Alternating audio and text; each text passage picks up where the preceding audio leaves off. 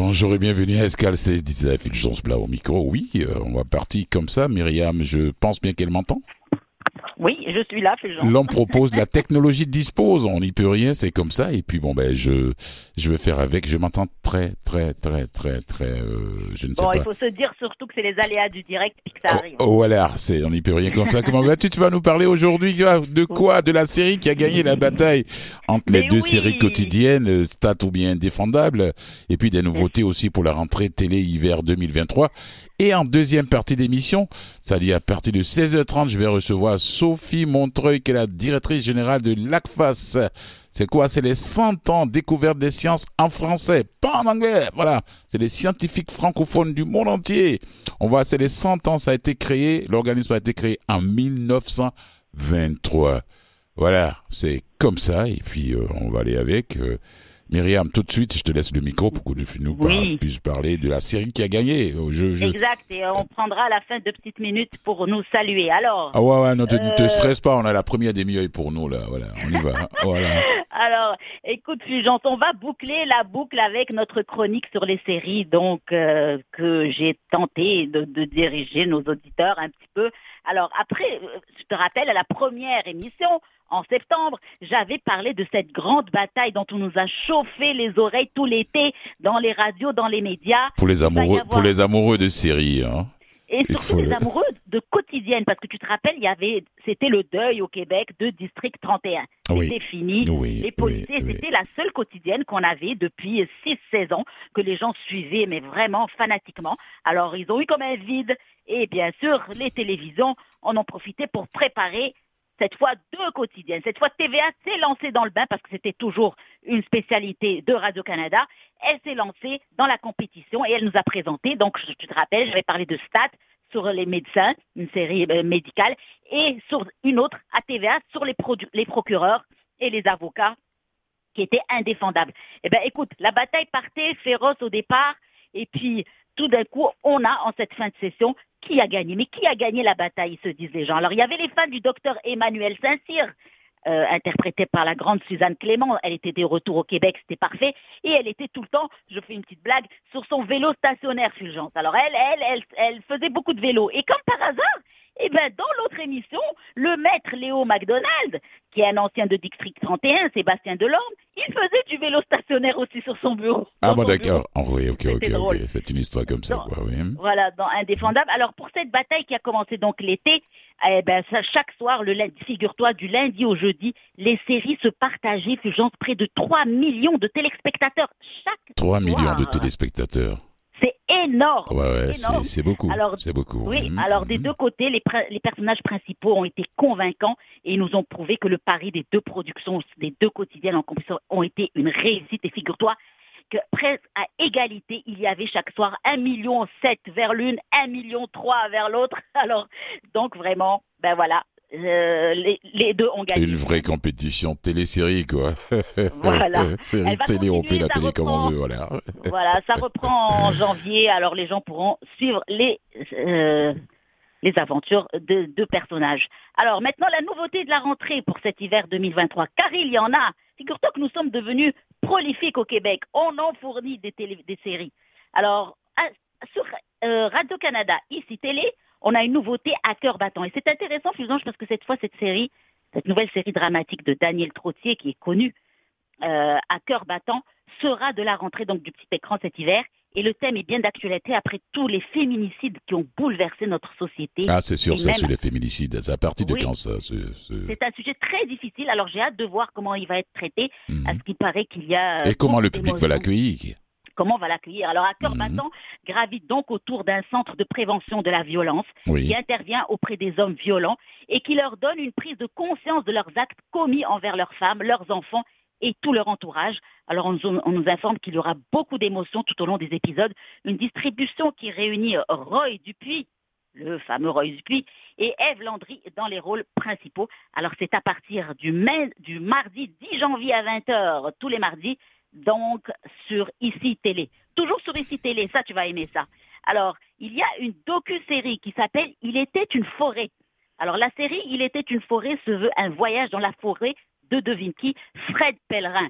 Alors ce grand Ah, tu- conteur- Est-ce que tu penses que je vais rater ça? Ah, ça va être magnifique, hein, il faut vraiment regarder Fred Pellerin, Tu as bien dit en disant ça, tu vas aimer ça. Je je vais pas rater ça, Myriam. Fred Pellerin, le poète et le conteur du Québec. Voilà. J'adore ce, me- ce monsieur. Ah, Alors, je l'adore. la- Mhm. La série, donc, elle se veut un voyage dans la forêt, sa forêt à, à lui, à Saint-Élie de Caxton, d'où il vient. À travers son regard attentif, nous découvrons avec lui le langage des arbres, des plantes, des animaux et des gens colorés qui s'y croisent. C'est réalisé par Patricia Beaulieu. Et lui-même, il dit, il y en a qui se perdent dans le bois, d'autres comme moi qui se trouvent. Alors, je le dis pas sur le ton qu'il le dit lui, qui est magnifique. Il a sa manière de dire les choses. hein. Ah oui, magnifique. Mhm. Alors la série de quatre épisodes sera diffusée dès le samedi 14 janvier à Radio-Canada. Donc ne ratez pas ça. Je je, je, vous, je vous dis pas tout parce qu'il y en a beaucoup. Je passe à Non, non, faut TVA. pas tout nous décrire. Laisse-nous, laisse-nous Voilà. aller. ça, ça, ça, ça passe à partir de quand? Alors le 14 janvier à Quat- Radio-Canada, le samedi. Je veux pas, je veux pas, je veux pas rater ça. ouais, ouais. Oui, il faut vraiment. Je euh, l'aime bien. regarder. Tu sais, tu sais, c'est un ancien premier collègue là, mon premier emploi Ah. ici à Montréal qui m'a fait découvrir. J'ai même son, son, son livre de contes là chez moi encore. Et mon co- Wow. euh, oui, oui, oui, mon collègue m'a fait cadeau. Il m'a dit, euh, tu connais Fred Pellerin Il dit, je l'adore. Il dit, bon, j'ai un livre à te faire cadeau euh, euh, de Fred Pellerin. Écoute, c'est un poème en lui-même sur deux, deux pattes. Hein. Quand là, j'ai commencé à lire, j'ai dit waouh. Après, j'ai fait la connaissance de son frère Nicolas Pellerin aussi, qui fait de la musique. C'était au Ah, théâtre. Ah ouais, il a un frère. Il est, il est dans l'ombre de son frère, Fred. Mhm. Nicolas fait de la musique. J'ai eu la chance de le voir deux fois sur scène au théâtre Plaza de mon de Saint-Hubert. Mhm. Parfait. Alors il faut tu, tu nous raconteras ça. On se racontera ça en privé. Voilà. Alors, sur TVA, figure-toi qu'il n'y a pas grand-chose de nouveau. Il y a beaucoup de retours des séries parce qu'au fait, il y a beaucoup de séries qui vont finir euh, définitivement. Oui. Mais il y a une nouveauté qui s'appelle Sortez-moi d'ici. Alors, c'est une série, une télé-réalité québécoise avec des célébrités québécois qui- qu'on va lancer dans la nature. On va les envoyer en forêt, puis on va leur donner des défis. Alors, euh, il y en a qui vont pas être capables de résister, qui vont leur demander de rentrer chez eux. Ce, ce, ce sortez-moi d'ici. Alors, euh, Ah, moi, d'accord. le- Ok, ok. ça commence le dimanche 19 février à 18h30 pour ceux qui aiment les Survivors de ce monde, puis les Amazing Grace. Alors cette fois, c'est avec nos vedettes québécoises ici au Québec. Sur Nouveau, beaucoup depuis que Nouveau appartient à Bell, n'est-ce pas, Bell Canada, eh ben, il y en a de l'argent et il y en a de la production. Figure-toi qu'on commence avec Virage, double faute. Ça veut dire quoi? Ils sont pas plus riches que les autres quand même. Et, écoute, c'est Radio, c'est Bell Canada quand même. Ah oui, Hein, d'accord, d'accord. Ouais, je, je comprends. Ouais. hein. On n'a pas le budget de, de TVA, on a beaucoup plus, j'ose le dire, j'ose le dire. Ah, bon, d'accord. Alors, Donc sur Nouveau, on a Virage, double faute.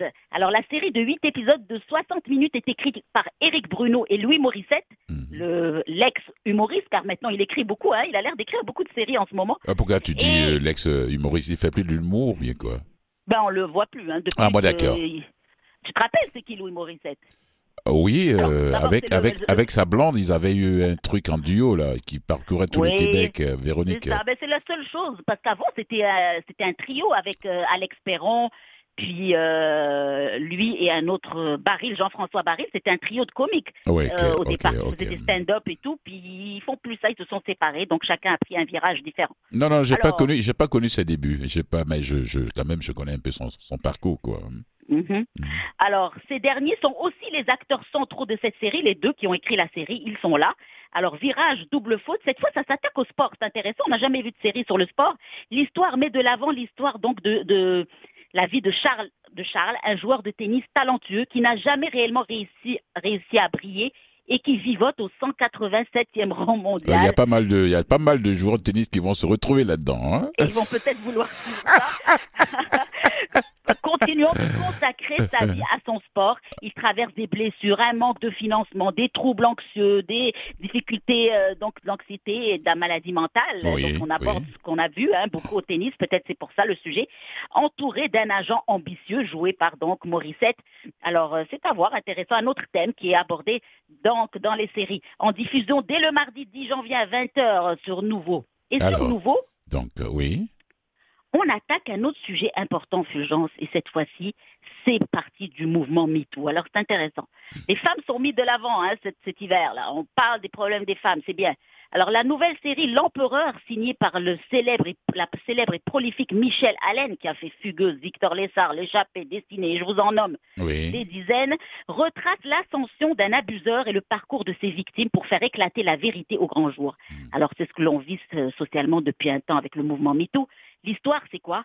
En 2005, après un party de bureau bien arrosé, Christian raccompagne Manuela chez elle et la fin de soirée dérape. Malgré ce qui ressemble à un accident de parcours, ils continuent tous les deux de travailler ensemble et même l'empereur qu'on appelle Christian lui fait gravir les échelons jusqu'à en faire son associé. Or, en 2015, une femme le dénonce pour agression sexuelle à la police et hmm. tout d'un coup affluent plusieurs femmes qui manifestent qu'il leur a fait des agressions sexuelles. Et là, la vedette, donc Manuela qui est devenue son associée, hmm. tous les souvenirs lui remontent et elle se demande vais-je le dénoncer moi aussi ou pas? Alors c'est là où règne l'omerta généralisée autour de lui, car c'est un monsieur qui fait vivre beaucoup de monde avec largesse autour de lui. Et donc c'est là la question qui se pose morale. Il nous fait vivre, mais est-ce qu'on doit le dénoncer et pourquoi on ferme les yeux sur tout ce qu'il fait? Intéressant, c'est une approche intéressante à avoir. Hmm. Soulignons une distribution de qualité. On a Jean-Philippe Perras, la nouvelle coqueluche du Québec, pour le rôle principal entouré de Macha Grenon, Noémie Lira, David Boutin, Jean-François Nadeau, Charlotte Aubin et bien d'autres. Alors une série à suivre à partir du mercredi 11 janvier à 20h sur Nouveau. C'est nouveau. je finis. Tu es belle. Ouais, rapidement là pour qu'on puisse se dire au revoir, te remercier. je finis sur la, mhm. dernière série qui celle-là peut t'intéresser aussi. C'est une docu-série, donc un documentaire sur Cinézoo, figure-toi, qui était diffusé sur Canal D cet automne et qui a fait son entrée sur le petit écran gratuitement à ouais, Canal D, c'est des ah. spécialistes de documentaires. Hein. Voilà. Mhm. Alors cette fois, ça passe sur Nouveau, donc vous pourrez le voir. En Estrie, un homme et son fils entraînent, ça c'est un documentaire, donc, des animaux pour le cinéma. Bien plus qu'un simple zoo, ils ont fait de leur terre un sanctuaire où ils sensibilisent les gens au respect animal. Invités à travailler sur des plateaux de tournage québécois et américains, le duo nous relate la relation unique avec ses collègues, les bêtes. Alors, à travers huit épisodes, on ira à la rencontre de Tage le tigre, Tao le lion, de deux louveteaux tout petits, et ainsi de suite à chaque épisode. Alors c'est en diffusion dès le jeudi 12 janvier à 19h30 sur Nouveau. C'est Nouveau, je belle encore. Je suis belle encore. ça doit faire grincer les dents de Québécois. Oh, je suis belle encore. encore je suis belle. Alors, en conclusion, c'est ainsi que prend fin cette chronique. J'espère que l'on vous a guidé un temps soit peu sur toutes sortes de séries pour tous les genres. Vous l'avez vu, télé-réalité de cuisine, d'aventure, docu-série, fiction et surtout de notre propre terroir québécois. C'est impressionnant ce qu'on produit et, et de bien belles séries très intéressantes. Alors, voilà Fulgence, je vais prendre deux mots pour euh, vous dire d'abord merci à toi, Fulgence, d'avoir permis cette collaboration pour la chronique des sports au départ, n'est-ce pas? En passant par des tours estivales, Escale 17-18 et pour 16-17, presque deux ans, Fulgence, où on aura couvert de grands événements sportifs. Hein? On a couvert les Jeux de Tokyo, de Pékin. Oui, oui, oui. Hein? on était heureux pour plusieurs athlètes et tristes, bien tristes pour d'autres. On a ri à gorge déployée On tous les pourrait faire un film sur ça. Hein Alors les réalisateurs qui nous écoutent, si vous avez envie de monter quelque chose, n'hésitez pas. Myriam Larrache sera disponible. Vous faites le euh, Oui. Euh, merci à toute l'équipe aussi de mise en onde. Un été d'abord avec Maurice Bolduc, que je salue et que je souhaite bonne fête. Toute une année avec le fort sympathique Nicolas Wartman et un automne drôlissime avec le charmant Mathieu Tessier. C'était un plaisir, honnêtement. Il me prenait en onde un petit peu avant, et puis euh, on avait une petite jazette de quelques minutes. une jazette de quelques minutes, ça, j'étais pas au courant. Hein et donc, un grand merci, surtout, Fulgence, faut pas oublier, un grand merci à nos fidèles auditeurs, ce pourquoi on est là. Ah oui, ah oui, oui, oui, non, non, ça c'est sans eux, il n'y a pas d'émission. Voilà. On fait pas les, émissions. Myriam, merci beaucoup. C'est très touchant. Tu as trouvé un qualificatif pour tous les collaborateurs d'ailleurs. Oui. Personnellement, du fond du cœur, je te dis mille fois merci. Euh, une tonne, voilà, une tonne de, de, de, mille, mille, mille merci à toi de cette belle collaboration, très professionnelle d'ailleurs. Et, et, je pense bien que, comme on le dit souvent, c'est les montagnes qui ne se croisent pas, les êtres humains se rencontrent toujours. Et, oh oui, on euh, va se retrouver quelque part. quelque part d'autre, quelque part d'autre. Et la vie est comme ça. On a plusieurs vies. Hein. On a plusieurs vies professionnelles. Et, on ne sait pas ce que la prochaine nous réserve. Exact. Une autre porte va s'ouvrir. on espère, on espère pour le mieux d'ailleurs. Alors merci beaucoup Fulgence pour cette belle collaboration. Merci. Attends, attends, faut pas courir là. Ouais, je t'accorde encore une minute, ouais. oui, on en profite. on en profite. Tu veux me parler du sport Hier, tu as conclu sur quelque chose sur le sport. Tu voulais savoir pourquoi Benzema ou Benzema a annoncé la fin de sa carrière. Allez, vas-y, vas-y, vas-y, on t'écoute. Ben, j'ai pas grand chose à dire, c'est juste que c'était attendu. Le monsieur avait 35 ans. C'était lui aussi sa dernière chance pour venir gagner ce mondial. C'est hein. vrai, c'est vrai, euh, Et malheureusement, tu te rappelles, il est comme maudit par le mondial parce que il est maudit par le. oui, oui, oui. Il faut le dire parce que c'est un, un, monsieur qui malheureusement a eu des déboires avec Didier Deschamps. Oui, oui, oui, oui, avec, il n'a pas sélectionné à l'autre Coupe du Monde. Puis ça avait fait hurler les gens. Il y a le Figaro qui a euh. sorti un article aujourd'hui sur lui disant qu'il avait refusé de se faire tester par le médecin de l'équipe de France, ce qui fait qu'il est parti en catamini du Qatar. Uh-huh, oui, ah, mais, toujours Et tu sais, c'est spécial parce que euh, la rumeur courait qu'il va venir peut-être pour la fin parce qu'il a il était peut-être un peu guéri ou je ne sais pas et qu'il était toujours sur la liste. Hein. oui, il a refusé de se faire tester. C'est ce que le Figaro dit. Moi, je j'ai pas lu l'article en entier, mais c'est comme ça. Je dis mais qu'est-ce que c'est que cette histoire qu'on nous sort encore après le mondial là? Mais c'est fou. Écoute, même ce monsieur, il faut pas, il faut rappeler, c'est le Ballon d'Or de cette année, hein. Ah oui. Pas l'oublier quand même. Ah oui, oui. Non, non, non, non. C'est un de euh, mes joueurs préférés. Tu le sais très bien. C'est un joueur qu'on a beaucoup critiqué dans la vie. Il a eu une carrière assez sombre, hélas, même si elle est extraordinaire, parce que c'est un joueur extraordinaire et qui a toujours eu à côté de lui cette ombre qui le suit. Euh, soit dans ses déboires qu'il a eu au départ de, dans sa vie euh, privée, oui, soit oui, une oui, avec les coachs, soit alors voilà. Mais bon, Benzema restera Benzema, on va jamais l'oublier. On l'accusait, qu'il accusait qu'il ne savait pas chanter l'hymne national de France. National, on lui cherche toujours quelque chose. Hein. on, lui, cherchait des petits des trucs, toujours. Oui, voilà, toujours. On se dit, voilà. Et puis euh, voilà, merci à toi du fond du cœur. Et, euh, puis bon ben joyeuse fête à toi et à, ta famille. Oui, joyeux temps des fêtes à tout le monde et, et profitez-en, reposez-vous. Et comme tu dis si bien, j'aime bien ta phrase tendez la main à ceux qui sont dans le besoin. merci beaucoup Myriam. Allez, au revoir. Allez, à bientôt.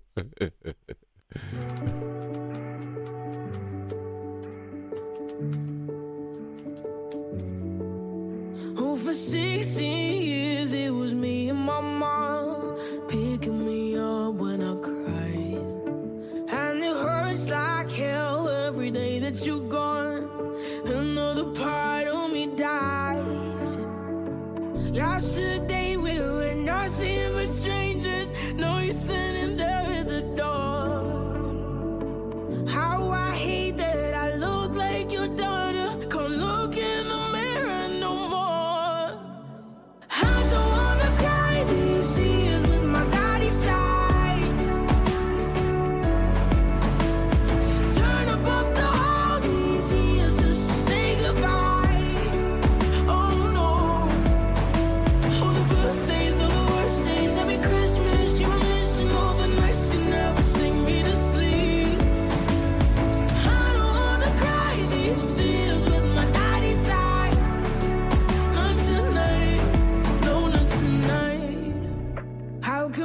every other kid had a father picking them up after school.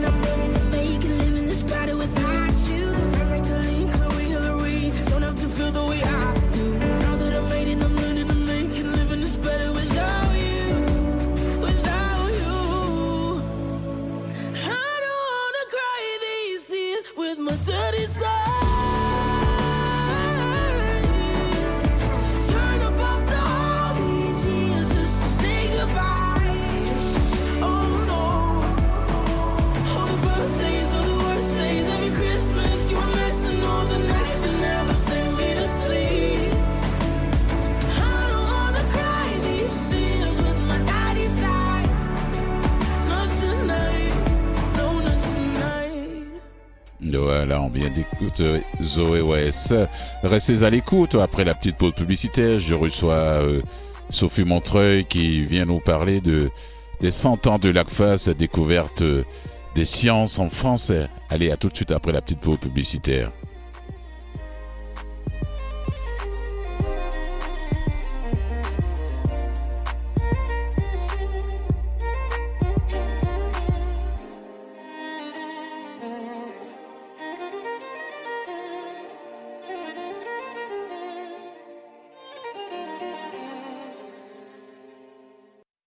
Écoutez Escale 1617 avec Fulgence Blas. Oui, c'est la deuxième partie de l'émission. Mon invité est déjà avec moi en studio. Voilà, tout de suite, pour ceux qui ne savent pas ce que c'est que ACFAS. ACFAS, cet organisme scientifique, francophone, si on peut le nommer comme ça. J'ai avec moi la directrice générale, Sophie Montreuil, docteur, qui va nous parler de ce pourquoi elle est là pour nous, pas seulement des 100 ans, mais tout ce que l'ACFA fait depuis 1923. Je vois un peu son visage. Vous croyez que c'est possible de résumer en quelques minutes 100 oui, ans oui, d'histoire? Oui, oui. 20, 20 minutes, 25 minutes à la radio, c'est beaucoup. hein. Alors, après, comment dirais-je, euh, ça, ça a commencé, les événements ont commencé pas hier, avant-hier, là même. Euh, le- depuis le mois de. Elle va nous expliquer un peu plus. Après une automne riche en activités, l'hiver s'annonce tout aussi prometteur, plusieurs appels de propositions et de candidatures. Il y a des prix qui sont là. La science. D'abord, l'ACFAS, c'est quoi? Cet organisme dédié aux scientifiques francophones, les recherches qui se font en français, pas comme toujours en anglais. Ah ben, ACFAS, c'est A-C-F-A-S. A-C-F-A-S, Oui. et on prononce ACFAS. ACFAS. À l'origine, en 1923, Oui. quand l'organisation est fondée. On n'était pas nés. Hein. Non, non, absolument pas. Absolument pas. Euh, c'est le frère Marie-Victorin, Oui. bien connu à Montréal, Wow. qui est le créateur notamment du Jardin botanique de Montréal, Oui. qui, avec d'autres collègues Mhm. scientifiques à l'Université de Montréal, à Québec aussi, euh, fonde une organisation pour réunir Mhm. les chercheurs qui font justement des travaux scientifiques en français. Et euh, à l'origine, l'association s'appelle, et vous allez comprendre l'acronyme, Association canadienne française, ACF, pour l'avancement des sciences. Ah, On a délaissé ce nom depuis. oui. C'est ACFAS maintenant, tout simplement. Donc, c'est une euh, organisation à but non lucratif qui va avoir 100 ans le 15 juin prochain, 1923. Oui. Et euh, c'est une toute petite organisation qui réunit une vingtaine d'employés, euh, des gens extrêmement engagés au quotidien. Je suis à la tête d'une équipe euh, extrêmement précieuse et notre travail, c'est de, d'une part, rappeler à quel point il est important pour l'avancement des sociétés, des populations, des individus, qu'il y ait de la recherche, que l'on puisse faire avancer les connaissances pour le bien-être collectif, individuel. Et dans notre cas, on poursuit cette mission-là, mais euh, on met l'accent sur les sciences et la recherche en français. Parce que tout a toujours été fait en anglais. Oui. Ouais, puis en fait, on n'est pas euh, dans une relation de confrontation Je ne pense pas. avec l'anglais, avec les recherches qui se font en anglais, Mm. avec les professeurs d'université anglophone ou dans toute autre langue. On n'est absolument pas dans une relation de confrontation. Il doit y avoir euh, pluralité des langues sur la Terre, Mm. pluralité euh, des langues utilisées dans la recherche, de sorte que les communautés locales, qui souvent ne sont pas représentées dans des, des questions de recherche internationale, Oui. puissent bénéficier, elles aussi, de recherches faites par des professeurs, euh, recherches qui vont les aider à résoudre des enjeux qui sont parfois, pas toujours, mais parfois très locaux. On est en pleine saison hivernale ici à Montréal. Il y a des chercheurs qui ont fait toutes sortes de travaux en lien avec euh, la météo et le climat particulier qui est le nôtre. On ne ferait pas ces recherches-là dans les Caraïbes, évidemment. Euh, Non, non, non, pas dans un pays tropical. Voilà. le Canada, c'est un pays du Nord. C'est un pays du Nord, ça c'est clair. On le voit bien là, Ouais. depuis 48-72 heures. Hein? Ouais. Alors, quand je regarde, j'ai dit, mais la directrice générale qui est à la tête d'un- organisme comme ça, entouré de, ses collègues scientifiques, docteurs et autres, quand vous parlez avec vos collègues, là, comment vous voyez, en 100 ans de, si vous parcourez un peu l'histoire de cet organisme, quelle est votre, euh, où se trouve votre fierté, vous en tant que directrice? Quel beau, Même si vous n'étiez pas là au début. quel beau terme. Euh, vous avez peut-être vu dans mes yeux la fierté qui Oui. m'anime d'être à la tête de cette organisation, Mhm. à, la, à la fois en raison de sa mission, Mhm. en raison de sa communauté et en raison de, de l'équipe avec laquelle je travaille pour la faire vivre. La plus grande fierté, euh, je crois que c'est dans un premier temps d'avoir duré. Euh, nous sommes un jeune pays, Canada, une jeune Oui. province. Oui.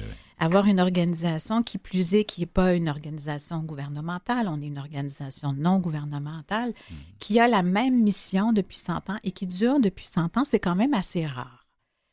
Pour pas dire unique, peut-être. Euh, Jean- euh, non, non, 100 ans, il y a la Bibliothèque nationale de Québec. De, euh, Les archives nationales. les ar- oui, oui, il y a une ont 800 d'années. ans. Il y a d'autres organisations aussi qui ont euh, Ah ben, cet âge euh, vénérable. Mais Donc, fierté ça que la, court, ça court pas les rues. Hein. Ça court pas les rues Mhm, et mhm. euh, je pense que ma plus grande fierté, elle vient du fait que le cœur de la mission de l'organisation telle qu'elle a été fondée par le frère Marie-Victorin, c'est-à-dire promouvoir l'importance des savoirs dans la société, Mm. savoir en français, Oui. c'est encore la même chose. Donc, c'est donc dire que à la fois les savoirs, tous les savoirs en sciences humaines, en sciences sociales, en génie, en sciences naturelles, en santé, tous les savoirs ont évidemment évolué énormément Oui. depuis 100 ans. Oui. Par contre, euh, on doit quand même encore aujourd'hui s'assurer de faire entendre leur importance Oui. Euh, pour combattre l'ignorance, pour prendre des décisions plus éclairées soi-même sur sa vie, sa famille, ses proches, pour que les gouvernements puissent appuyer leur politique publique sur des données probantes, la, la fameuse expression données probantes issue de la recherche. Donc, ma fierté, elle vient du fait que euh, il existe encore et toujours au Québec, au Canada, de la recherche qui se fait en français. Et- Elle est un peu maltraitée, par contre. Euh, mais elle existe encore. Qu'est-ce qui vous fait dire ça? Parce que euh, on a publié en juin 2021, ça fait déjà euh, 18 mois, Oui. une étude avec des chercheurs universitaires euh, qui cherchaient à justement faire euh, un constat sur l'état de la recherche en français Oui. au Québec, au Canada, dans l'ensemble, de, dans toutes les provinces euh, et territoires. Euh, quand on parle de recherche en français, on parle par exemple de financement. Il y a des organismes subventionnaires au fédéral, au provincial. Quelle est la part du financement accordé aux chercheurs et aux chercheuses francophones? Question qu'on s'est posée. Il y a des revues savantes. Quand on fait une recherche, on va présenter les résultats de sa recherche dans un congrès, comme le congrès annuel de l'ACFAS, ou on va publier dans une revue. On dit une revue savante, avec des longs textes, avec des notes de bas de page, pour confronter ses idées avec celles des autres chercheurs. Or, les revues savantes et le financement, pour nommer que que ces deux éléments-là, sont en déclin depuis les 10, 20, 30, même 50 dernières années. Donc, c'est une préoccupation pour nous parce que, euh, je reviens à ce que je disais au début, pourquoi si je veux, moi, euh, faire, je suis chercheur ou je suis, je suis professeur ou chercheuse dans un établissement euh, universitaire du Québec ou ailleurs, euh, pourquoi c'est plus difficile pour moi d'obtenir un financement Parce Faire que, ma je- recherche. parce que vous faites vos recherches en français. Peut-être parce que euh, dans certains cas, euh, les évaluateurs, quand on soumet une demande de subvention, on est évidemment évalué par nos pairs de façon anonyme. Oui. Est-ce que ça se pourrait que tous les évaluateurs ne soient pas parfaitement bilingues et ne comprennent peut-être pas parfaitement la demande que je soumets en français? Il y a des éléments qui nous qui tendent à montrer, euh, et c'est- documenté en fait dans notre recherche. Et on est en, en relation avec les conseils subventionnaires pour faire changer la chose. Ce qui est anormal, c'est que les taux de succès ne soient pas au prorata des demandes soumises, que ce soit en anglais euh, ou en français. Donc, c'est pour ça qu'il y a lieu de, de s'inquiéter, de, de pas pour dire euh, c'est mieux de publier en anglais ou c'est mieux de publier en français. Simplement, regardez la Vous chose l'avez, autrement. vous avez, vous l'avez, euh, comment dire, signalé d'ailleurs dès le début de la conversation qu'on a d'ailleurs. C'est pas une question de concurrence. C'est pas une question de concurrence, c'est une question de choix, peut-être. Avoir euh, la liberté euh, d'étudier en français.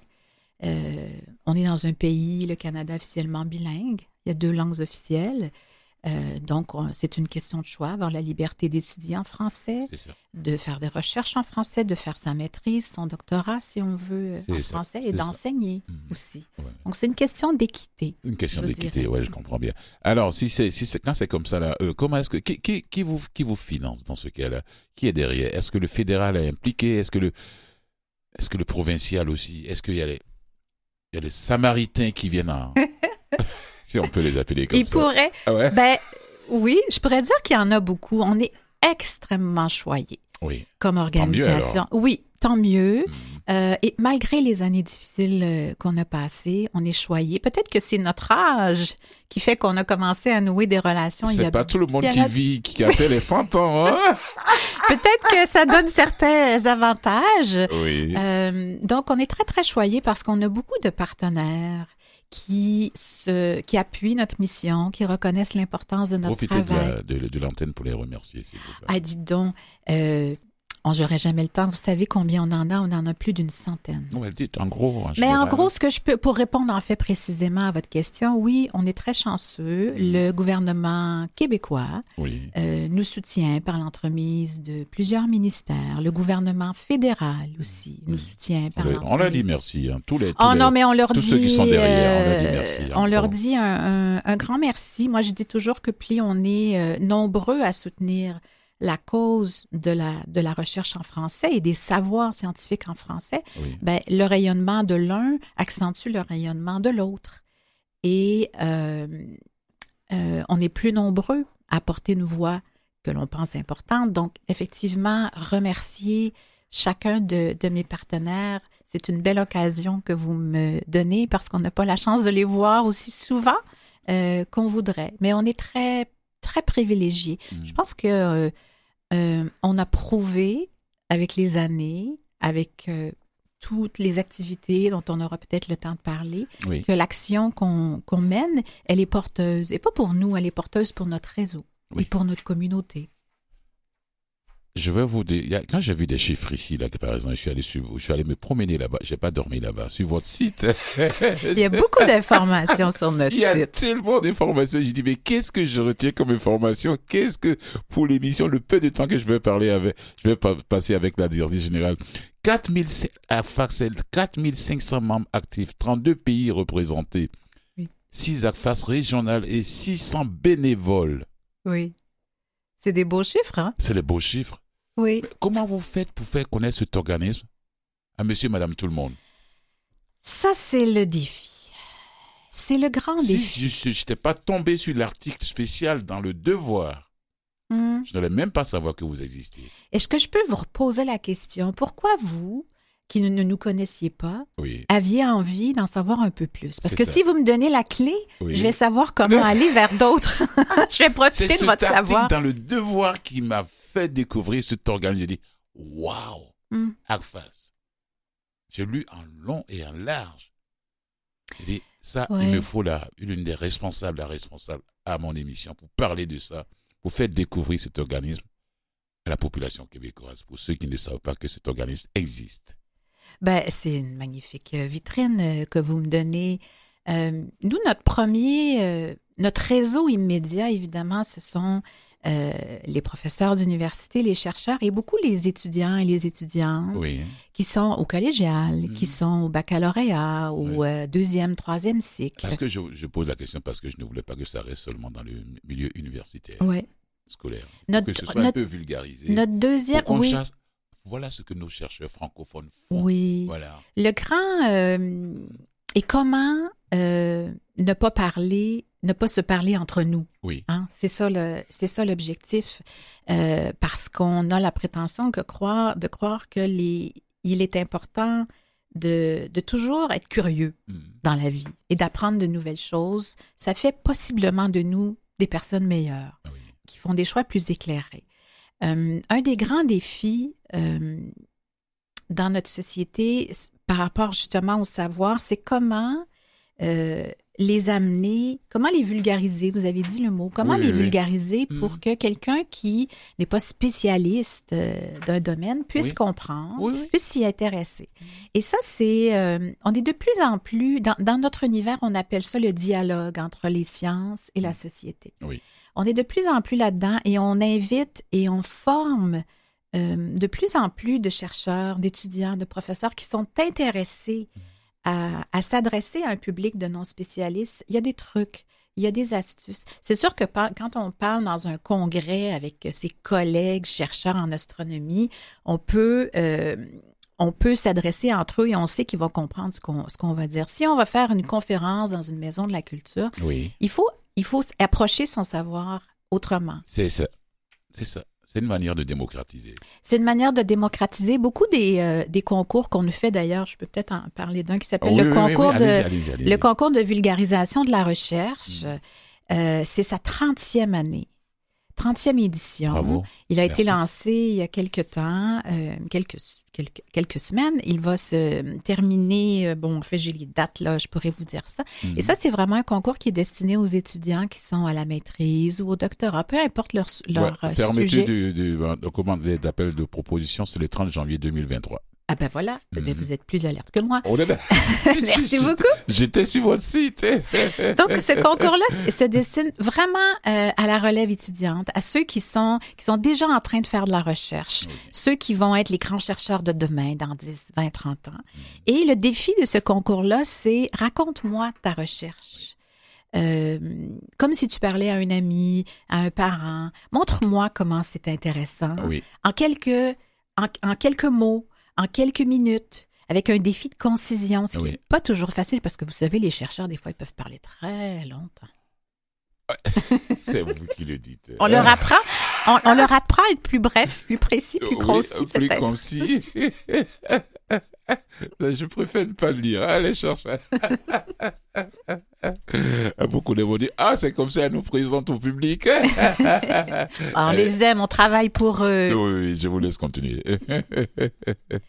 oui.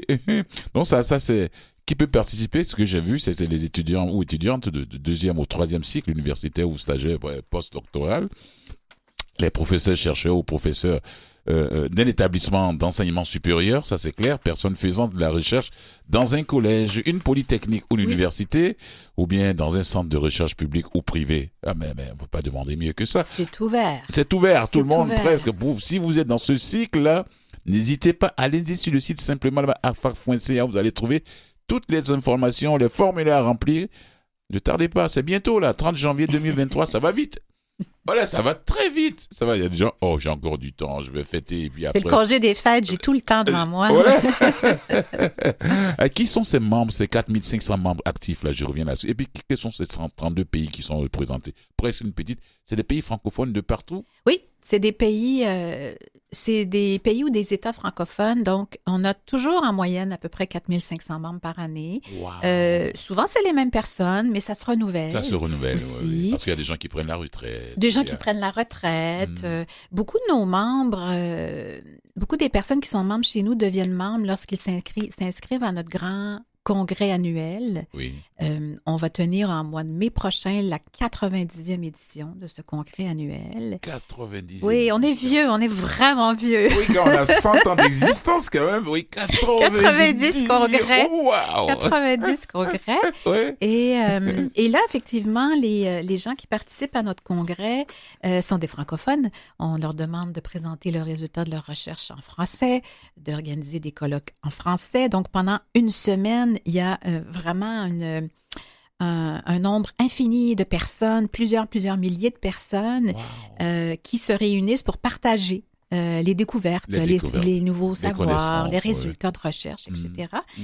Et le congrès euh, est fréquenté, si on peut dire, euh, par des francophones du Québec et du Canada, mais beaucoup de francophones aussi à l'étranger qui, bon, si on parle d'avant la pandémie, se, se déplaçaient évidemment pour venir euh, nous retrouver dans l'une ou l'autre des universités euh, hôtesses de notre congrès. Oui. Maintenant, parce qu'avec la pandémie, vous savez, on est devenu maître dans l'art de l'accès euh, à distance. Si je prends par exemple la prochaine édition de notre congrès, on va pouvoir y participer sur place ou à distance. Comme on dit, il y a un nouveau mot qui s'est créé en présentiel. Ouais, le Ou bien en, mode hybride. Mode hybride. Ben, ça sera donc en mode hybride. En mode hybride. Alors, des chercheurs francophones qui Oui. sont en Europe, qui sont dans, en, en Afrique, euh, en, Afrique francophone, Mhm.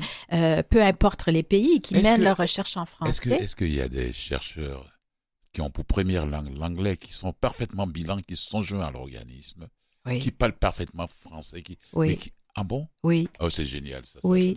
Euh, le français est une langue. euh, je me suis promenée un peu au, au Canada oui. parce qu'on a des antennes, vous l'avez dit, en Alberta, au Manitoba, en Saskatchewan, bon, à Toronto. Oui. Et le français est une langue euh, Wow. que bien des anglophones canadiens apprécient, qu'ils apprennent tôt. C'est le francophile. Ils, sont, ils deviennent francophiles ou ils deviennent francophones d'expression française. Donc, Oui. ils parlent très, très bien, euh, Mhm, mhm, très bien le français. mhm. Par- parfois, certains d'entre eux euh, vont mener leur carrière principale en anglais, vont publier dans des revues savantes en anglais, Oui. mais vont faire des activités, de, des, des conférences de vulgarisation en français En parce qu'ils ont aussi à cœur cette, euh, cette langue. Oui. Avant de vous laisser, passons pas par, on est presque à la fin de l'émission, ça va tellement vite. hein. Qu'est-ce que, parlons un peu de la relève rapidement. Qu'est-ce que vous faites Qu'est-ce que vous mettez à la disposition de la relève? On fait beaucoup. Euh, la relève en recherche, c'est au cœur de presque toutes nos activités, Oui. presque de, de toute notre programmation. On veut montrer donc aux euh, étudiants, étudiantes qui sont à la maîtrise, qui sont au doctorat, euh, qu'ils ont raison de faire le choix d'étudier, de poursuivre leurs études en français, Oui. qu'ils ont droit euh, d'aspirer à avoir une carrière en français. Euh, et ce sont des, pour en côtoyer, en avoir côtoyé dans la dernière année avec le retour des activités en présentiel, comme vous le dites, ce sont des jeunes qui sont extrêmement engagés dans leur recherche et engagés dans la Ouais. société dans laquelle ils vivent. Oui. Euh, moi, quand j'ai fait mes études il y a plusieurs décennies, j'avais, j'étais pas animée de cette même passion de vouloir ah bon? servir le bien collectif. Je trouve qu'ils sont très, très, euh, sont très animés par euh, l'utilité de la recherche qu'ils font. Savoir qu'elle va donner, redonner quelque chose, quelque chose à leur environnement, à, à la société. Et vous Euh, mettez à leur disposition tous les outils. on les outille, et on leur fait Mm. des concours, on leur donne des formations, on, on les aide à comprendre quel peut être leur cheminement euh, une fois qu'ils auront leur, euh, leur diplôme de maîtrise ou de doctorat. On leur montre aussi qu'il se fait de la recherche ailleurs qu'à l'université. Il y a beaucoup de milieux Mhm. preneurs. Mhm. Oui. Parce qu'il y a des centres de recherche qui sont là juste pour des recherches. Il y a des centres de recherche dans les, les différentes instances du gouvernement aussi, au Oui. municipal, au provincial, au fédéral. On peut être un analyste euh, et travailler en, en, en, agro, en, agro- en agroalimentaire, en, en biologie, euh, en politique publique, en droit. Donc, euh, euh, dans un premier temps, je pense qu'on est là pour soutenir leur intérêt, les accompagner dans leur volonté de devenir eux-mêmes et elles-mêmes des chercheurs et des chercheuses et de continuer à faire avancer l'humanité. Mhm. On est là pour les, les outiller, les accompagner, les encourager et faire reconnaître l'importance de ce qu'ils font. Des fois, on dit ce sont les chercheurs de demain. Oui, mais ce sont déjà des chercheurs. Ce sont des chercheurs. Ils ont l'obligation Ah oui. de trouver des nouveaux résultats. On parle, euh, quand on parle de relève, on parle de l'âge aussi. Combien, depuis quand ils sont là? Ils sont dans quel cycle d'études? Il y a les anciens qui sont là. Et puis, là, un dernier thème. Les prix, les différents prix. Là, il y a chaque domaine qui a son prix. Il y a le prix AFAS André Laurando, prix AFAS Denise Barbeau, prix AFAS Gilles Parkev, Jacques Rousseau, Jeanne Lapointe. Je me suis dit, pourquoi ces milliers de prix?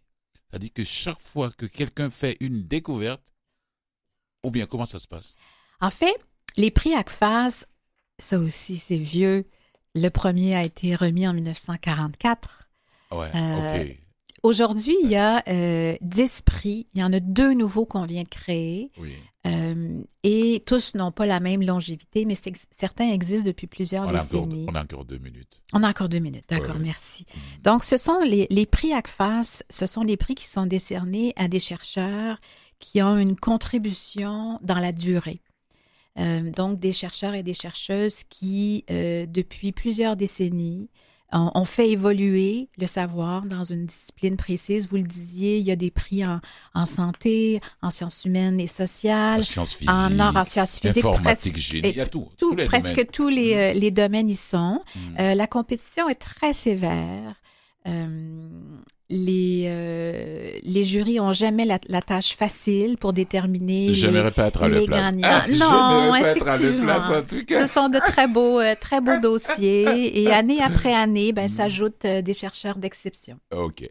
Merci beaucoup, Sophie Montreuil, directrice générale de Arfam. Oh, j'ai dit, mais ça, ses collègues, là, doivent se dire, elle va nous taper là-dessus si on ne fait pas ça, c'est la directrice générale. Je dis, mais non, non, non, je pense que c'est une personne. Euh, Catherine m'a dit au téléphone, là, je recherchais de l'émission, elle m'a dit, non, Fulgence, elle est super sympa, elle va pas taper, elle tape pas sur les autres chercheurs. Merci beaucoup à vous. Merci à vous. Ce fut un réel plaisir de partager ces quelques minutes. Avec je vous. sais que je vais revenir sur ça d'ailleurs, et demain je vais reparler de ça. Hmm, Je vais reparler de, de, de, de cette histoire de concours Oui, qui prend fin. Les gens, ils n'ont qu'à se dépêcher parce que le 30, le 30 janvier 2023, c'est pas dans 10 ans. Là. pas dix ans. Ça va très vite. Ça va très vite. Merci Oui. beaucoup à vous. Merci à vous. Bon vent à l'organisme. Ah, Et puis j'espère 100 ans. que, bon, peut-être qu'on sera plus vivant ou 200 ans. voilà, c'est autre chose. Et merci à toute l'équipe là-bas avec vous pour toutes ces recherches en français. Vous êtes gentil de les remercier. Merci. C'est une très belle communauté. Merci à vous. Merci. Au revoir.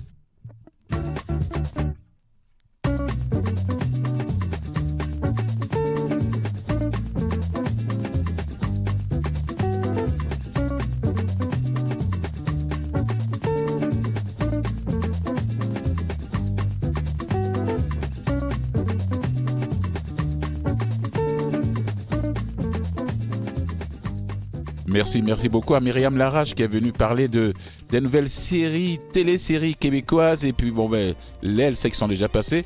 Et merci beaucoup à la directrice générale de ACFAS, Sophie euh, Montreuil. Merci beaucoup du fond du cœur pour toutes ces richesses qui se font en français maintenant. Et tous ces bénévoles, les 600 bénévoles, je les oublie pas. Voilà. Euh, merci à toi, Nicolas. On se retrouve demain. Oui. T'as pas le choix. J'ai dit merci à nos fidèles auditeurs qui sont avec nous depuis le début de cette émission. Voilà, comme je le dis toujours, prenez soin de vos minutes et n'oubliez surtout pas, tendez la main à ceux qui sont dans le besoin, surtout en cette période de l'année. Alors, sur ce, je vous dis ciao. On se retrouve demain pour la dernière de la saison et la dernière d'Escale 16-17. Ciao.